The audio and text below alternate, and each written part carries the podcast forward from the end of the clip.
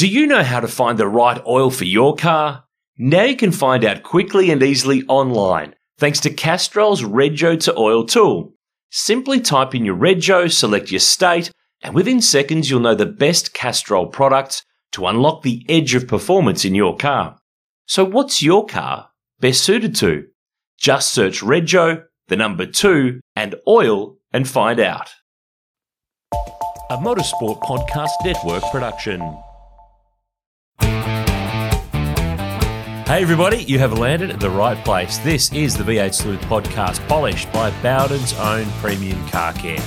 I'm Aaron Noonan, and on this episode of the pod, we add another Bathurst 1000 winner and supercars champion to our library in the form of Mark Winterbottom. Now, Frosty's one of the stars of supercars across the last 15 years. He's been in it all and we delve and dive into a whole range of topics in this chat with a particular focus on his history at the mountain and in the mighty Bathurst 1000. There's highs, there's lows, and pretty much everything in between. So, on the first part of a three part sit down chat, we talk about his early years at the mountain, the pathway to that debut with Stone Brothers Racing, and how going into V8 supercars wasn't originally the plan for 2003.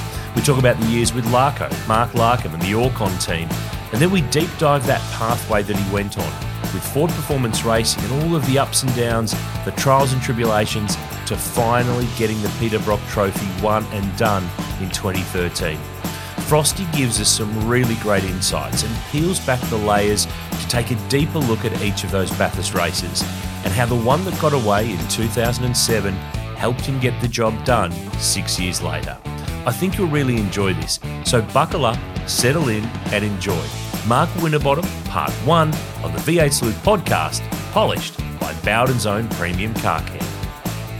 Frosty, you are on the V8 Sleuth podcast. Take a little while, but we've got there. Welcome aboard. Yeah, I had to keep racing just to get on this show, didn't I? So no, it's good to be on, mate. Uh, mate, we wanted to have a chat to you because there's so many elements. Obviously, this year, winning Darwin, we'll, we'll cover off some of that.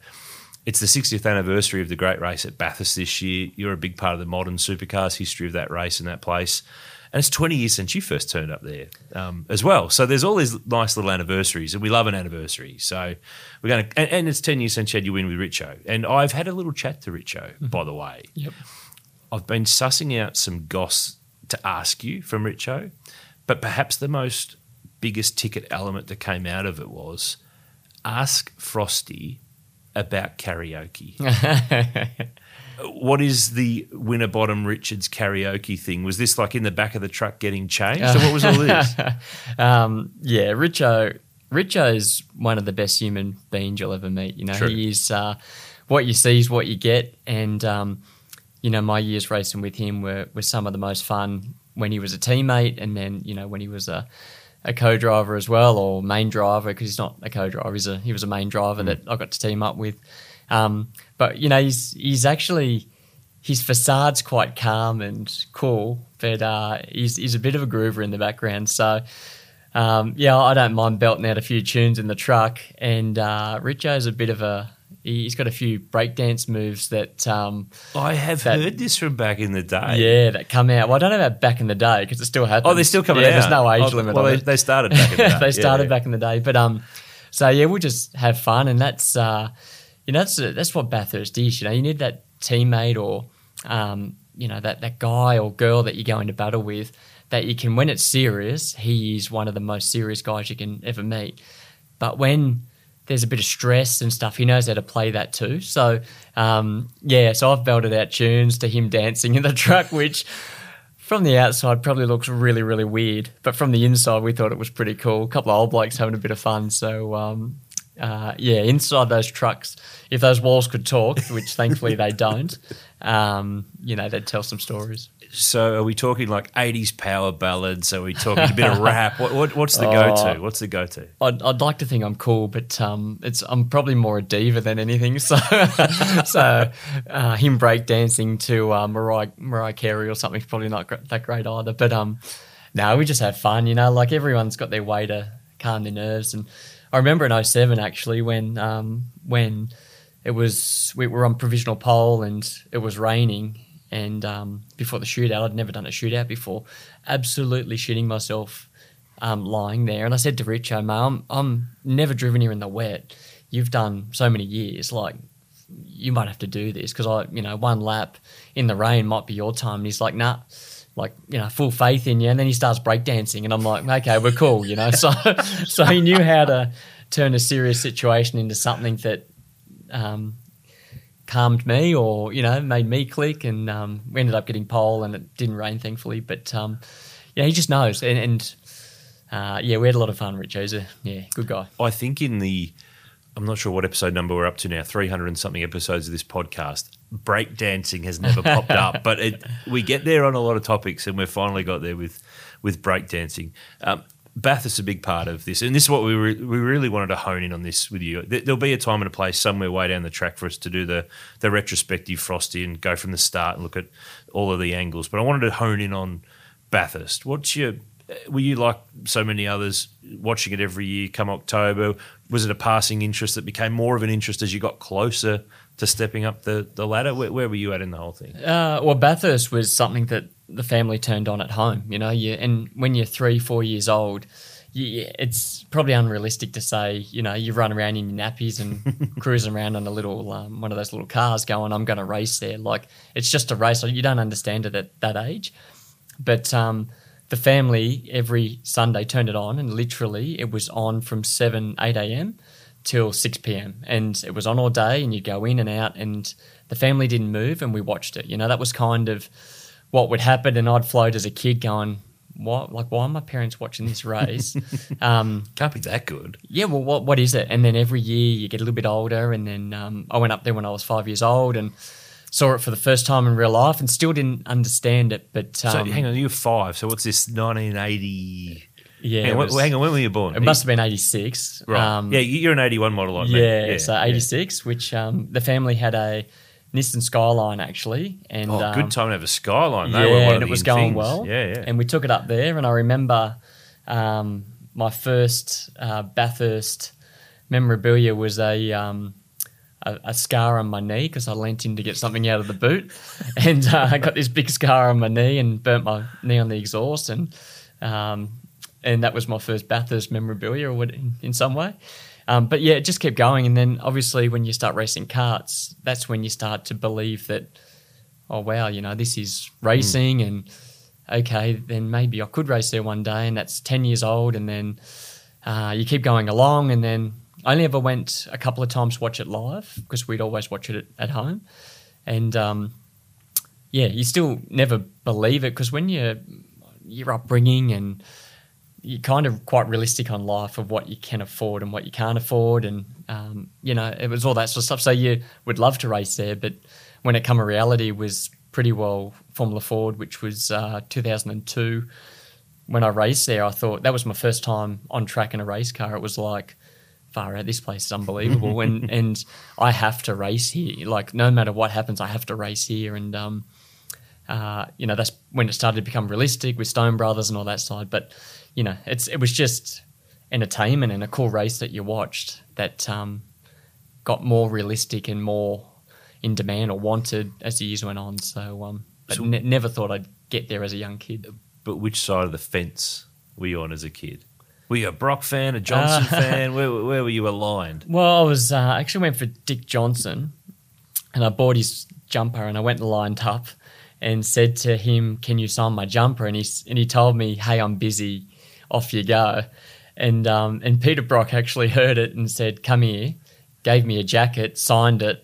So we're and, talking uh, like Brock in like the Mobil Sierra Mobil type era. Sierra I remember you talking about this over time. Yep. And um, and gave me his jacket, sat in his car, and I was like, this guy's a rock star, and um, and went for Peter Brock, and that's you know, it's as simple as it was. But um, you know, and then as it went on, I actually started to go for Glenn Seton because when I went to Bathurst, he put it on pole in the EL in that EL.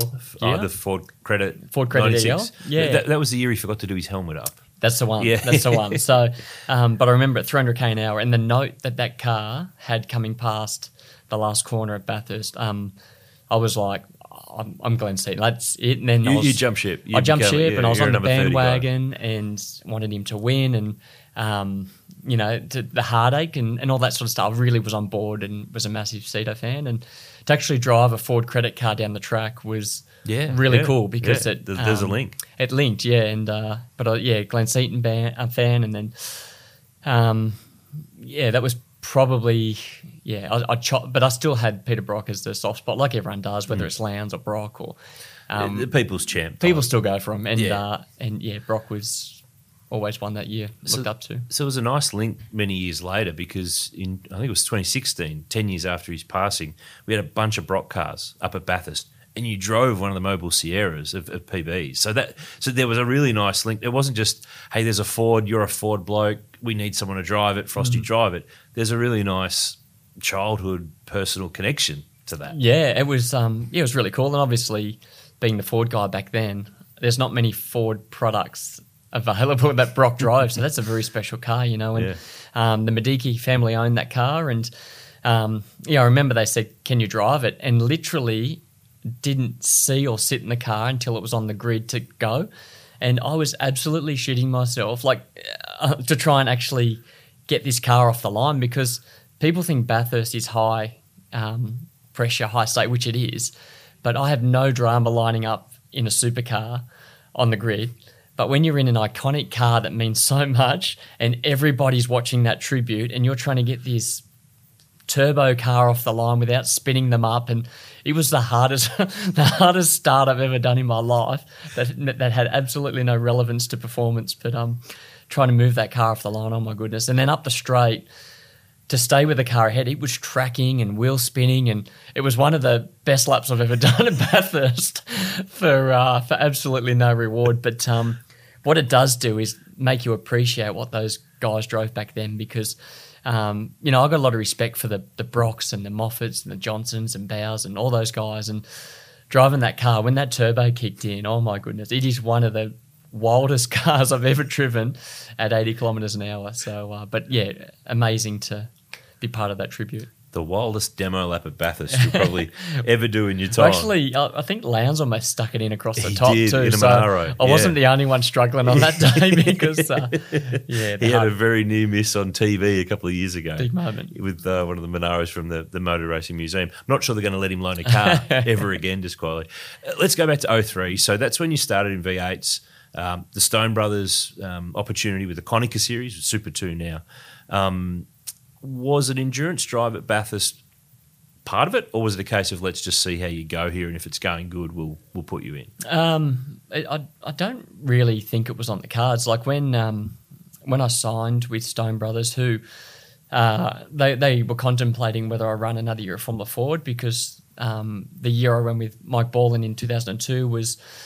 Uh, we did it on a really low budget, so not much testing. We literally rolled up, raced, and as the year got on, we, we got more and more competitive. And I think the la- the first four we got a bit of a beating, and the last four actually did really well. So Stone Brothers thought, do we run you again in Formula Ford, or um, we've got an AU here for a little bit more money? Um, we can put you in that. So kind of in November, December, it was like car Formula Ford, car okay, we'll go um, supercars.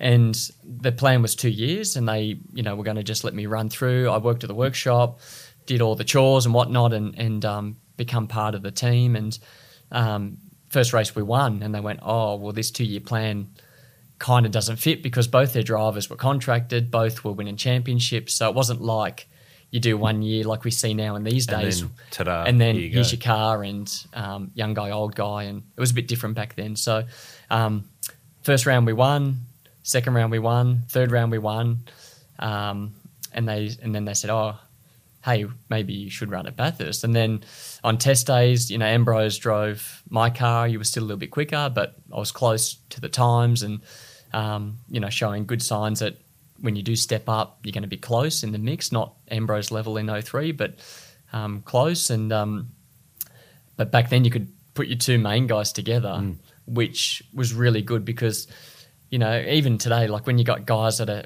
really fast but young and raw, there's always that. Oh, he's never done Bathurst, and so would Ambrose have had me? He, he really nurtured me back then. Probably not. Would Ingall? Probably not. So the the perfect scenario was those two teamed up which left the second car, and then it was a no-brainer to to be put in that. And um, then I teamed up with Mark Noske, who has a lot of experience and um, and and got that. So I think I was lucky that the two main guys teamed up, left a second car, and we were doing well. And it was like a no pressure car to race as well, which, was which great. the teams could do back then because of those driver rules of the time. The focus was on the main Focus was car on the main because the big dogs were in that one. Triple Eight would bring out European drivers. Teams could try things. They Yep. could give a young bloke from Formula Ford or Formula Holden maybe a crack, and you know it was a nice feather in their cap to give a young driver an opportunity without the pressure of saying, right, you're going to go and drive with the championship leader as the co-driver here. Don't crash, high pressure. yeah, it was, it was a good Uh, no good, situation. no but good. it, you know, even like Courtney did it. Um, Briscoe's done it. Like quite a few of us in from that karting era did it. So it was actually, um, yeah, it was really good. But with that car, I I got uh, Campbell Little.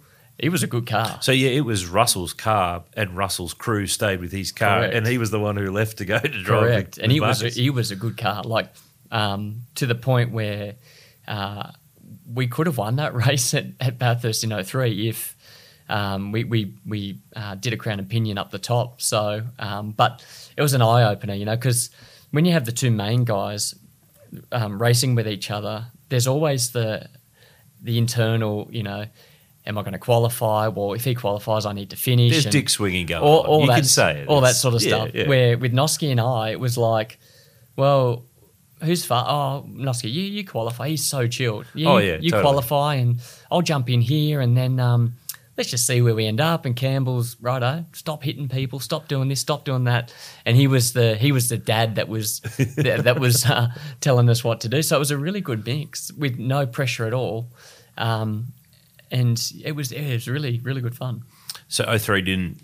It was a DNF, I think, as you said, crownwheel and pinion. Um, what was it? In, uh, that mechanical. So it Yeah, didn't finish. I- I know- didn't I know it well. I was going to say, were you in it when it happened? Lap 102. Oh yeah, right. We're running uh, third outright. Actually, I, I love it when drivers remember this shit. It's- Yep. Do you remember where you started that day? uh, I was I was going to say 11th, No, but it was 13th, I think. 18th. 18th or 13th. at- No, 11th at Sandown it was. Ah, there you go. Yeah, Yeah, see, yeah, the memory's yep. working good. I like it. Yep. Like it. Um, yeah, 18th there, but we were third on track. I remember it was um, Murph, Ellery, and then and then our car, and the main car was actually running fifth or sixth. Ooh, awkward. And which you know they, if we had to, it was about them because they were, Mm. you know, but we were just trucking on. But I remember I started 18th. We had so much horsepower. The car was so fast in a straight line that people were blocking me, and I'd just go around the outside of them, going, "Far, this Whatever. is easy. How good's this?" You know, and and um, but yeah, I hit a lot of cars on the way through, just treating it like a sprint race to the point where Campbell said, "Righto, you're out," because I drove from 18th to seventh, I think, in the first stint or something, and the splitter had rubber all up, like it was it was it was on, to the point where Campbell said, "Righto, you're in, you're out." Noske's in, and then sat me down and said, "Listen, there's one car you haven't hit. It was a full coal trickle safety car thing." He's like, "So when it's out, just go and smash into that, get it out of the way, and then you're done." Like I remember feeling like I've done something wrong, but um, and then yeah, Noske you went in, and we're up to third. But then when it uh, when it broke down, I remember we come out of um, the cutting, rolled up, and it and it spun because obviously you lose drive. And then uh, Campbell said, "Righto, um, yep, we know what it is. Put it in neutral, and do not stop at the top, and come all the way to the bottom because like." Trust me, I know what you've heard, but don't stand at the don't stay at the top. No, and we no. rolled in, and it rolled into pit lane, got pushed in, and that was it. So um, day done. Yeah, they don't want their car souvenired. Yeah, and, and that was the years after where they used to throw toilet rolls on fire and the Oh couches. yeah, and, I have camped at the top of the Yeah, mountain as a young so- bloke and hovered off the uh, air mattress, just waiting for a flaming toilet roll to come flying through Yeah. the roof of the tent. It's was it's it's been cleaned up and much better in the, the modern era. So 04, you go to main game with Larko, the Orrcon team with Bargs. So there's a couple of years where you where you're sharing together because the rules were still that you could pair up. So you guys made a pretty great combo. So I think you were fifth in 04 with Bargs. Wasn't there a wasn't there a clash with one of the Valvoline cars at the top of Mount? Was it McConville? I think maybe that no, I had one with Tander. it was a tan. It was that, yeah. that car. It was those blokes Yep. driving that car. Yep. Yep. What happened yeah. I'm trying to remember. Uh, oh, I think they ended up in the fence. One of them ended up in the fence. Yeah. Yeah. I think it was. I don't know if it was Garth in the car at the time or or McConville. It was one of them, but it was that car. Um, which uh, yeah, I can't remember. He was on the inside, I think, and tried to squeeze a bit at the at turn two, and um, you know, when you're young, you just lap five means the same as lap 161. You just have to, you're trying to win every lap, so you race harder than probably, in hindsight, um, an experienced guy thinks you should. And um, yeah, they come off obviously second best. Well, I think they kept going actually and and finished the race because I remember going to the toilet at one stage and said, "Oh, how you going, mate?" I had no idea it was his car to Garth. And the reply was, "How do you think I'm going when I'm shoved in the fence?" But the car was still going because I remember it was in his suit. So mustn't have put him out of the race, but obviously He's gave him a bit more aero at the front than he wanted. he clearly took it well. Yeah. Clearly took it well. Uh, So the next year it was. Oh, that was when the big multi-car wreck was when Murph and Ambrose had their thing. And I think it was Bargs in your car that yeah, yep. he ended up in that multi-car nose to tail. Everyone stops, someone stops in your boot, all that sort of stuff. So that wiped you blokes out for for there. So by then, do you feel like you're starting to understand the place? You're starting to get into it, or is it taking a couple of years here before you start to really feel comfortable? Um, it's funny, like the first in 03, although I was the junior, I was almost the main, I was the main driver of that car, given I'd raced Super 2. So I qualified, um, started the race, did the stuff that what you'd call a main guy bike, yeah, does or whatever, um, to then running with Bargs, he would qualify. So I actually almost went full circle a little bit where, okay, pressure of quali, pressure of this, um, you know, start the race, build up for the finish or this to the point where Bargs was leading that team. So I almost had to, I didn't qualify, stood back a bit. Um, you know, he started the race or so kind of, so I don't know if I got a full handle on it until you went back into that main role, but kind of was good to see it from both sides of, because when you're racing, you don't necessarily learn a lot till you step back and look at it. Um, so watching what was going on, I actually took a lot in from the garage. You almost become a fan of that other driver, support him. You, to- you- you're it- part of the cheer squad. yeah, and it's it's a weird thing, but you take a lot in. So I think when it come time to step up again as number like the lead car, lead driver, whatever, I was ready in that sense. But I hadn't had the experience because I'd only done it once. And then even in 06, um, Brighty qualified, and I still it wasn't until 07 when I ran with Richo that I qualified the car and took that pressure on again. So um, you're always ready and you're ready to go, but you still learn. You learn how to do it, but then you've got to go in the car and do it, and that's a different thing. How did that? I think the story was that I recall um, your move to FPR for 2006, which sort of got you into that next phase of your career. That you know you had that great period with that team for a very long time.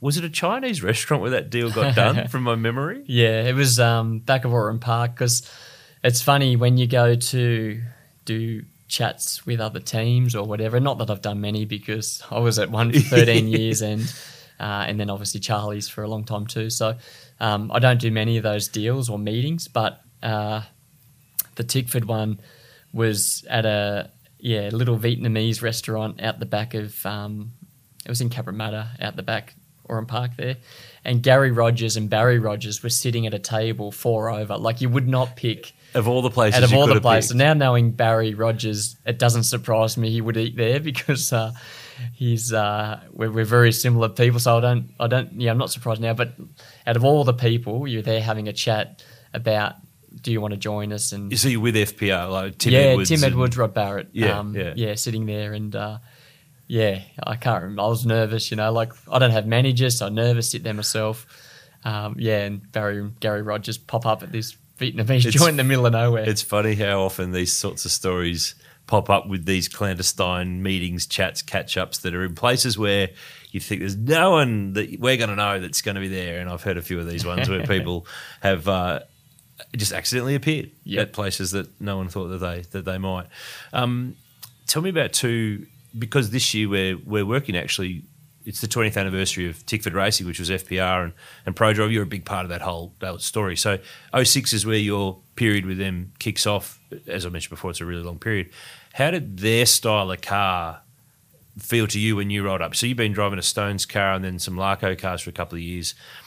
How did you adapt to those cars? Were they really different? How did Brighty have them going? I'm interested to rewind back a bit because it's sort of not something that we'd stop and think too much about. Uh, well, you know, Stone Brothers car was was a championship winning car. It was fast, like brake, um, get off the brake, turn, steering wheel, bang, turned, get on the throttle, boom, off you go. Like it was, it was a really really good car with you know Campbell Little, um, Ken Douglas, all the crew, um, Forgy, Baz, like the the crew they had there was um, so that car was jump in and like really good.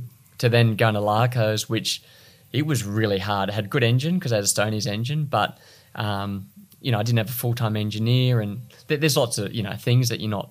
Um, it is what it is, and struggled to get the most out of it. But at the end of my time at Larko, a guy named Greg Wheeler, who um, South African guy, uh, I was desperate and and I went and got him because um, I needed an engineer.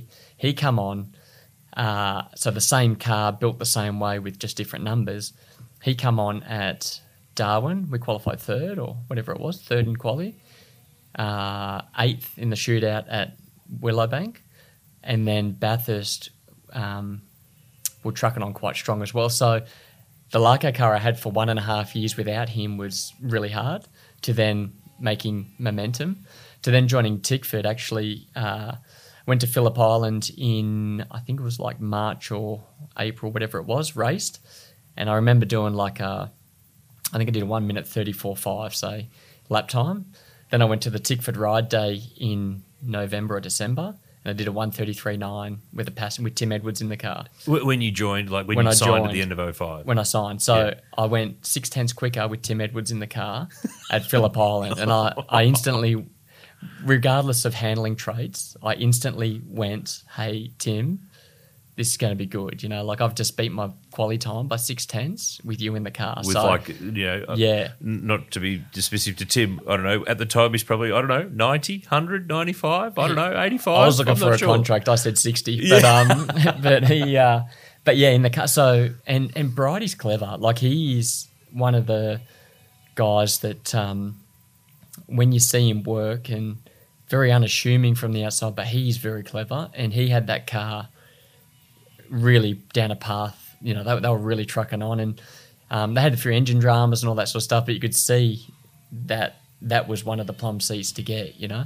to be with him as well, to race with him. But um, but yeah, so when when you roll out in that car with a passenger in and beat it by six tenths, you you know you're you're on for something pretty special. this could be okay this Yep. could be okay Uh, one of the things i remember too about the fpr cars of that era was it right they had no anti-roll bars in them Uh, they did. Or was it didn't. later on that they decided to pluck those out No, no, they always had roll bars in them. But the um, the uh, one of the big things they were doing because I were linked with ProDrive was all the simulation work that ProDrive um, UK would would give all the information. So, um, but you know, he, like in Australia, they had Phil Key, they had um, Clint Wilson, they had some very very smart um, engineers here too. So I remember driving it at Phillip Island, which then we went to Adelaide, which was round one, and they had all this ProDrive influence put into it, and um, and it was really hard to drive. It was like, and it might have been the no roll bars thing back then actually, and it was like, well, where's this Phillip Island car that I drove? yeah, Because- yeah. I just not long ago I was like flying. and and Brighty really struggled too. So which um, the next round was New Zealand, and it went back to the Phillip Island car, and um, I think we finished second in the, in the race yeah. there, and podium, Yeah. um, podium, and and Brighty was fast, and um, you know it was it was back to what it was. So. Uh, yeah, it was funny, like a little an interesting transition, and I was not giving much contribution on car, just drove it. Brighty, he was the guy who led it all, and um, I inherited all his hard work, and car was fast, and then you start to put your input on it from there. What made you believe more? Was it because I remember that Pukekohe? That was a, a podium that was kind of your your emerging first podium at the time. Sandown 500 win with Brighty later in the year, which was a really close finish and was the team's first major win. They'd won with Lowndes, but that was kind of a red flagged wet race, and it's a mm-hmm. win, but it Yep. was you know it wasn't one that they were putting their flag in the ground on. And then of course you, you roll to Bathurst, and it's fast, but it doesn't unfold. But where in that year did you of those things did you think yes i'm actually real deal here i can actually fight i've got the car now what i need i've got it how i need it and i can actually do this. This is actually this is me. Yeah, I think New Zealand was a big thing because, um, you know, I got beat up pretty hard at Larko's, and it was, um, uh, you know, Larko was was good to race for, but you know, I got beat up hard and probably Beat up as So- in just uh, just I probably wasn't ready for you know I was a number two driver then and probably wasn't ready for some of the I don't mind um, feedback or pressure but it's got to be justified too and I think I had a lot of pressure um, maybe through what he was going through with selling the business and all that sort of stuff I think I wore some of that whether um, you know, because you're always getting told if you, you know, bang the door, this costs this or this. so I took a lot of pressure on that. A young bloke, they got to, you got to, when, and I realize now when you're young, you got to come in, race, um, understand that they're going to crash, but they're fast, find their feet, and boom, off they go. Like, you can calm them down a little bit rather than yeah, jam up. raw. And I think the how I was going then wasn't what I needed to, to get the most out of me. Because I went from Stone Brothers where you're really nurtured and bang to thrown out a little bit into a situation that, yeah, didn't really click for me. And um, to then, uh, you know, I remember going to Tickford or FPR then, and um, yeah, the, New Zealand was was big, you know, to to race and have the team believe in you and um, absolutely, you know, behind you, and then a teammate that didn't work against you, he helped you. And I remember Brighty going, you know, try this different, try that different. He was not hesitant at all to pass on all his knowledge, and I was very lucky because that's what I needed. When you're young, you need not two guys headbutting each other, and you know,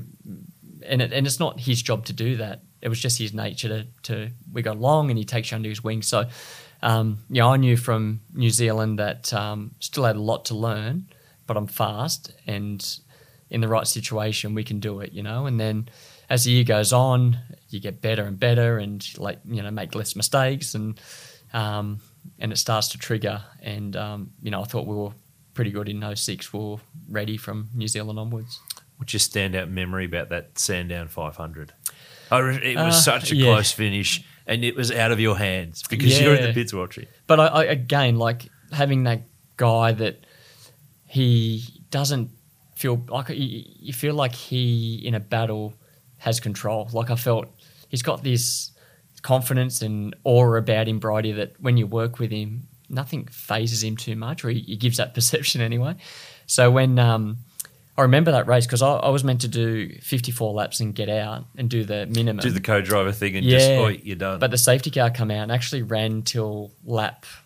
I might have done like 108 laps or something. It went way longer than we should have. And we're trucking on really well. So he only did 55 laps or So something. the role sort of got reversed. The role reversed, yeah. And um, so he hopped in, and when he was in front and he had Rick Kelly behind him, it was like we're, we're a good chance. But um, but in the garage, you could feel the nerves because even Phil Keed is, you know, he's very animated and passionate and amped up, and Brighty just he's uh, he's he's a funny guy because he he's probably got an extra large head but wears a large helmet, so his cheek pads his cheek pads, um, you know, feels. Are you good? And you hear this, and it's like, yeah, he's good, he's good. Like no one knows what he's saying, you know.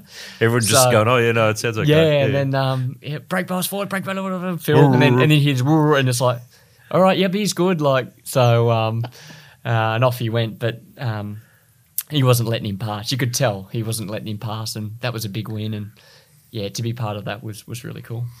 Bathurst, that was probably the first real chance to win. By the time you'd done the Stonies thing, done the Larko thing, front, I think Brighty qualified in the front row. It was the Brock had died a month before, so the HRT car was on pole. It blows the clutch out. There's one of your contenders you don't have to deal with. Like Yep. he's done. Well, he was done further up Mountain Straight Skaife, but he was really done at the start the line. start, yep. So they're out of the way, and you guys are done within what I think a, a stint.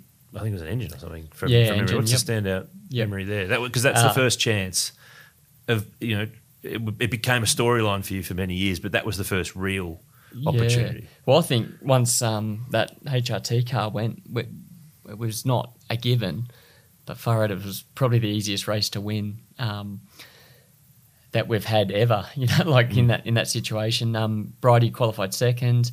He started, and um, yeah, we led by eleven seconds or something. Like, And then I remember he, there was some unclear comment that he said Was on it the another radio. again. squishy helmet one? Yeah. Of the rural and the song said he's got an engine problem. It's like, how do you understand? Like, right, right, uh, So then, um, in true, yeah true Bathurst style, in he comes. No problem when I got out and I and I Oh, he did in. the Brock to you. No, he didn't. But um, but you know, He I gave you a in. dead car? He, I jumped in with seven Oh. cylinders, and uh, there was a safety car. There's a car in the fence, and I remember driving out and having to pass the tow truck on the way out, and the thing was just coughing and spluttering, and um, and yeah, so I did two laps that day, and they were on seven cylinders, and I passed a tow truck and a medical car. So I had a pretty yeah two car pass in two laps, but um, had no relevance on the race. So yeah, that was yeah that was one that was uh, you know, but that's Bathurst reliability and everything's part of it, isn't it? But um, that car was fast. Again, it was fast. We just won Sandown, a lot of confidence, and um, yeah, it was probably one of the easiest ones to win. And the irony of, of that was it was the cat car, but it was your car Yeah, underneath. So they'd, they'd swap the panels. So it became what it looked like Brighty's car. It was number six, but it was underneath it. It was actually your car. yeah, which was um, yeah, it was interesting because uh, I'm trying to think who we had in the other car that year. Um, Uh, I reckon I can do this. Uh, what are we talking? Oh six. Matty Halliday Matty Halliday. and Cam McLeod because Brabs could only do Bathurst, I think, from memory off the top of my head.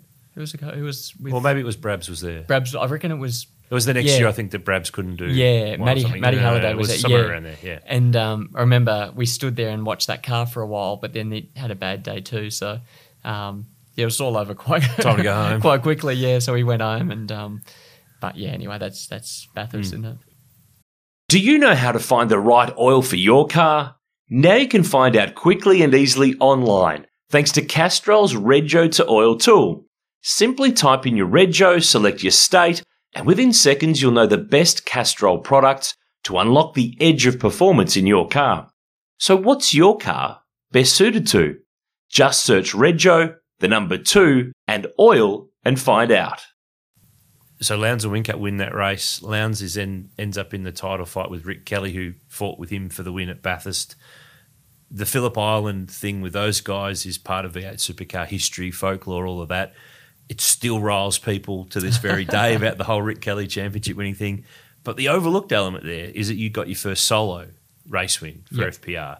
Tell me how that felt compared to the enduro where you, you did more than your share or more than your expected share, but that one was you. That was your win. Tell me, Yeah. does, does that one stick out to you? Um, yeah, it's funny because that race had so much drama going on that your your win personally means a lot, but kind of was you know in title fights, yeah, it becomes the focus, and um, yeah, it's funny, but uh, yeah, we played a bit of a role in all that mix as well because Ford back then was very we want Ford to win, and then Holden was very much we want Holden to win, and then it was who's our allies, who's our friends, and that's kind of how it played back then, which was really cool. Like that manufacturer love and um, passion, and the president of Ford's there and the president of Holden's there, and they're like, "Hey, you drive a Ford, know your role, play your role," type thing. Don't get in Craig's way. Well, help Or him help out. him out. Help him out. Block some Holdens. Yeah, and um, so and then when they went out, it was like, oh, well, Open slather. yeah, now we're off. You know, off we go. So um, I remember racing. It was Todd and I actually going um, battling, and then Garth was involved in it in some way too. So um, I think you know those two had their guidance of protect Rick, and then we had our guidance of protect Craig. Boom, off they go. Righto. All right, open, Yeah, we're out. All We're right, off. can we race now? We're on, and yeah. So it was it was a weird feeling to win that way. You know, like it was a weird weekend in some in many ways, but um, yeah, cool to get your your first one, which then gives you confidence because starts you know end the year and then you start next year a race winner, and you're not trying to tick that first box off again. You know, it's like achieved, done, righto, finish high. This is how we start, and that's the mindset. and then that rolls to 2007. You talked earlier about that shootout and the pole and the Richo preparation assistance for for doing that. But from there on, you really formed your shootout game at Bathurst was very good. I mean, you had two poles on the front row.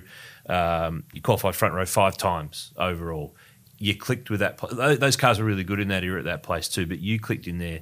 Tell me about the shootout, the process. What you like. I mean, because it's it's kind of the second or third most important race of the season in a way. Mm-hmm. Bathurst, the race is the most important thing. Okay, there's Adelaide or some other marquee stuff, but it's it's like I tried to explain to someone outside of our world last year. I said it's kind of like it's a private race between the 25 guys and girls and then the 10 who get into it. It's like this private, you know, race between them. It's Yep. like this badge of honor Yep. that if you've nailed a shootout pole or you've turned in some mega great lap, it lives in history, it lives in people's brains, and it's right up there in achievements beyond race wins at other tracks. Yeah, it, it's funny because um, I think you and the stopwatch is nothing can affect it. So it's it's bravery. You pull the belts down, tighten them up, off you go, and you do the lap time. Any mistake, it's you on the track. You can hear it if there's a lock up, if there's a bit of wheel spin. If it, it's you are so isolated and solo that And all, can you feel all the eyes well, you can just bearing down on you? Just this like dead calm, you know. It's it's a calm before the storm type thing. But um, but on Sunday you can pole Saturday, and then on Sunday the engine can fail, or this can happen, or that can happen. But in the shootout, really, it's just lap time, bravery, big lap. How hard do you push across the top? You know, it's so it is a race in itself, and to to get a pole position is um is is massive. But the the whole build up to it is bizarre. You know, Thursday you do your race runs and trying to make the car fast for Sunday, and then Friday you literally rock up and it's like you you're just getting new tires. Um, Everything from yesterday is now irrelevant. Thursday, it's like a whole other race. yeah, so do Thursday for for Sunday, and then those two days are connected, and then Friday and Saturday Yeah. are part of each I've other. never stopped to think about it like that, so but yeah, it's yeah. really really odd. But um, but you know, you go around Friday, and um, it just I can give you a little bit more. Just you know, when I need it, I I can get it, and then that might be the difference between folding the mirror in and folding the car in. You know, like it's just there's always that belief of a little bit more, but then making the shootout. So Friday becomes a little event in itself, provisional, and it's and it's clever how they do it because every night it's a big race. You wake up the next morning. If you're on provisional pole, boom, paper, back page. Yeah, There's your car. yeah. There's your. Okay, so the hype from Friday's carried over to Saturday. Can they translate a provisional pole into pole position? Can the guy who or girl who was tenth, you know, rewrite history and come from tenth to here? So there's all this the storyline we love a storyline. Storyline builds storyline. and um, and then all day Saturday. So when you know in 07, you're on provisional pole. Um, you know, Knox Skaife off, who the mecca of, of the mountain. He's the you know, pole king. You know, yeah, in that like period in supercar qualifying. fast. So Yeah. knocked him off. Wow, was it a lucky lap? Can you do it over one lap? Can you all these things you get asked and then um, Saturday sunshine was out, 25 degrees, beautiful, nice bit of shading across the top and you know plum conditions. To then grey clouds, Yeah. Richo breakdancing, um, you know all day. You go to corporate boxes.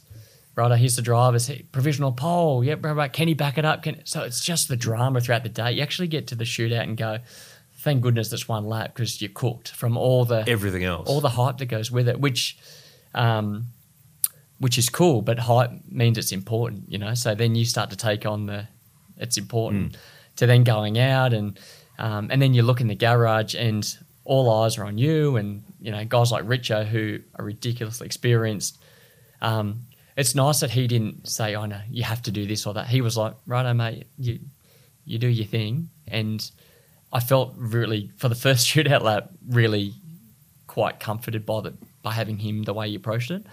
Um, to then going out, nailing it, and then just I remember the the team just went absolutely nuts, and it was like we'd won the biggest race, It, it was a win of a win. yeah. massive. And then next day, cars on the back page, and your car's on pole position, and fighter jets are flying over, and it's you only have to walk from your garage to there. It's a short walk. It's it's got everything going for it, you know, and um, uh, yes, unbelievable. And I think um, Richo actually started that year. He started most years.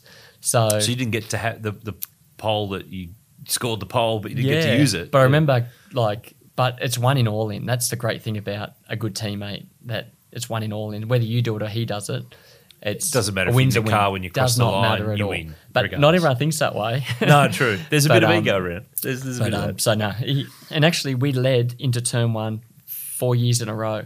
So I put it on third one year, and he it was damp, and he led into turn one. Oh nine. Yep, 09. So for three years in a row, we'd led, and it was Richo every time. And I'm like, I could put this car anywhere, and you're going to lead into Just, one. just let so, him do it. so it's, yeah, it was a good run.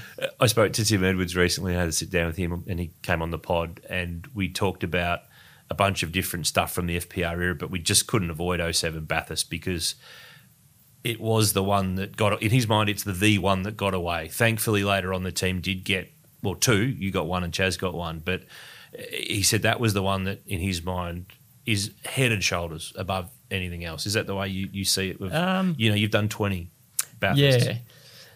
That's like, I didn't understand Bathurst. And when you lose one and you're young, you're like, oh, like you're massively disappointed.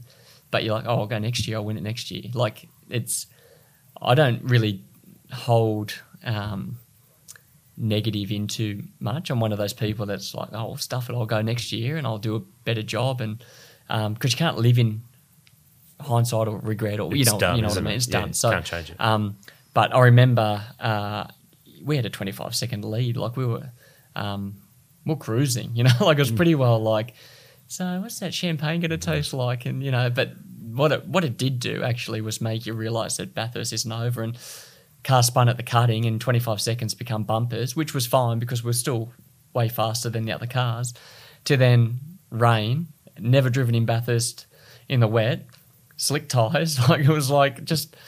I don't know. If Who's my- writing the script here? This is if I had my time want. again, we win that race with my experience, and that's mm. what I was up against. I was up against Lowndes, who had the experience of what I've got now, and I remember going into the chase, just flicking that white line, and it just lost the rear, and off it went. It's like the PlayStation where you barrel off through, but I didn't make 25 seconds coming out the other side. But um, but yeah, it was the one that got away. Like I, I took it. I, I uh, like have a high level that I hate making mistakes, and if it's other people that do something let you down, I can work with it. When it's yourself, you go far out. Like, but I then go and look at how I can improve and get better. You know, but um, you know, my mistake cost the team that day, no doubt, and. Um, but at the same time, something didn't want me to win. You know, it rained at a point where why didn't the wind just blow it down 30 minutes down the road and there's no dramas it's um but it yeah it made me realize that bathurst isn't easy to win but that was only my fourth attempt but that was tickford's whatever attempt you know like they Well, they, they debuted the same year you debuted Yeah. with Stones in, So- in 03. so, So, they've, they'd had a few close calls and that Mm. was definitely um yeah definitely one to win it's a great point you raised there because that whole experience you thing, and I've talked to some guys about um, Bathurst particularly because it's the one that stands above all others.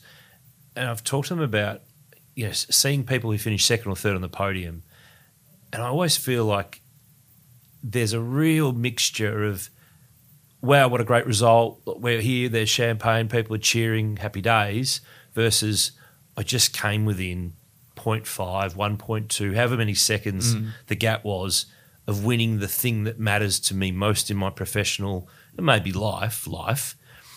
And I don't know if I'm going to get another. I don't know. I can't guarantee that I'm going to get another shot. yep I mean, David Reynolds in 2012 was a bit like that, trying to catch Whincup. He did get one five years on, but you just don't. So the young guy like you in 07 goes, ah, I've got plenty of time ahead.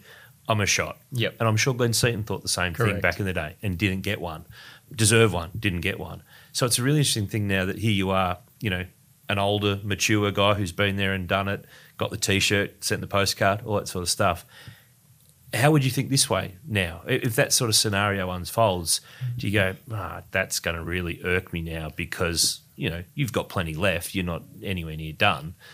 But the different mentality from 07 to 20, you know, what are we talking, 16 odd years? Yeah, I don't make the mistake now that I made then. I'll be Mm. honest, um, because what you learn, and sometimes you know, if you had won that race, you may not have learnt the lessons in life that I needed to learn. You know, but True.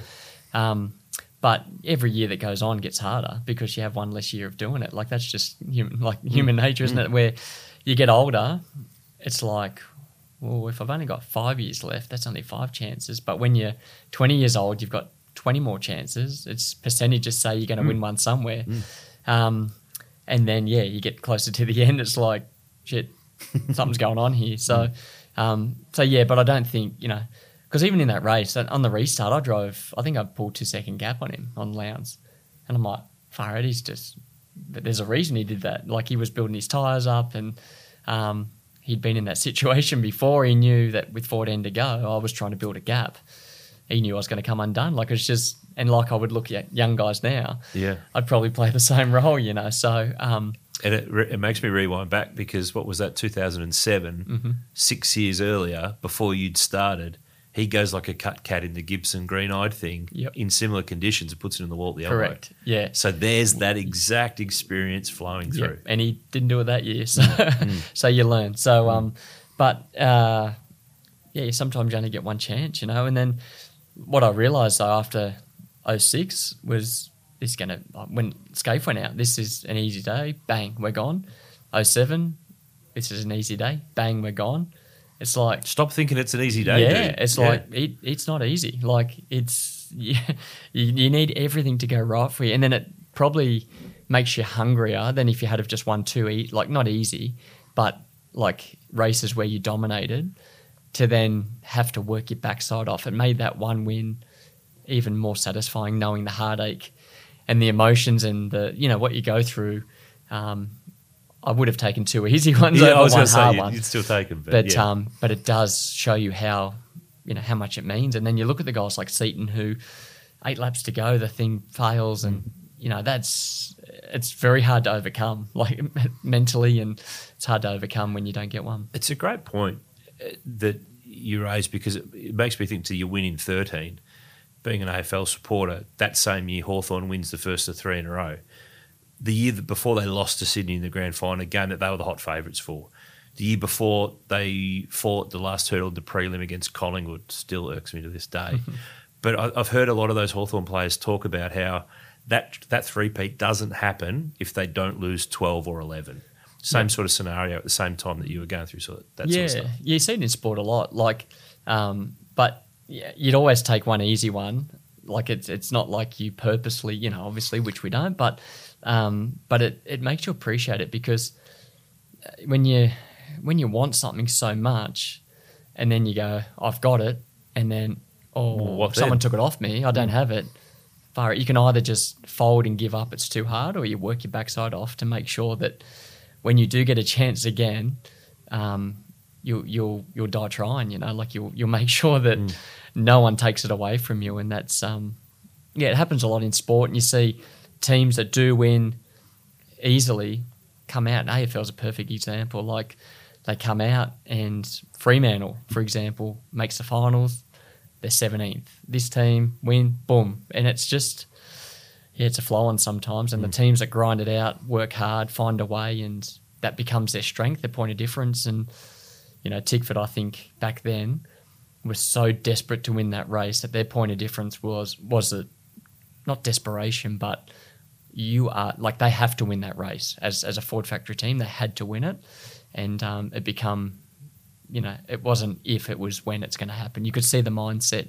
People wouldn't leave until they won Bathurst. Like so, you didn't lose staff, and um, you know, thirteen we win. Boom, James Small's gone Yeah. because he Yeah. he he ticked his box. You know, like what do you want to do in Australia? I want to win Bathurst. Boom, done. Okay, mission accomplished. I've done what I need to do here. Boom, off he goes, and he's winning um, lobster races and all sorts of stuff over there. You do lose staff and, and you lose people. So winning sometimes can, you know, in 07, we might have lost staff that ticked a box. They waited another six years to, to win one. Um, so sometimes, yeah, it does make it worth a bit more. Well, that's where we're going to leave this episode of the V8 Sleuth podcast, polished by Bowden's own premium car care. But the good news is, listeners, there is good news. Next week, we have not just one part of Chat with Frosty, we have two more parts of Chat with Mark Winterbottom. We had such a big chat out at Team 18 recently that we had to divide it up into a three parter. There was just so much stuff, I couldn't leave anything out. We had to get it all in. So, on the next episode, we go deeper again. We talk about his rivalry with Jamie Whincup. We talk about his championship winning season in 2015, that decision to leave Tickford Racing and some of the elements that led up to it, why he's enjoying life now at Team 18, and just what that win in Darwin at Hidden Valley earlier this year meant to not just him, but the people around him as well. And for some fun, I've got a few challenges for Frosty, and I've got to say, he was right on the money. He knows his numbers very well. Right, that's next time. I hope you enjoy this episode of the pod. Go through the back catalogue in the meantime to listen to some of our previous episodes, and I'll be back next week with another edition of the V8 Sleuth podcast, polished by Bowden's own Premium Car Care. Chat with you then. Do you know how to find the right oil for your car? Now you can find out quickly and easily online thanks to Castrol's Rego to Oil tool. Simply type in your Rego, select your state, and within seconds you'll know the best Castrol products to unlock the edge of performance in your car. So what's your car best suited to? Just search Rego, the number two, and oil and find out.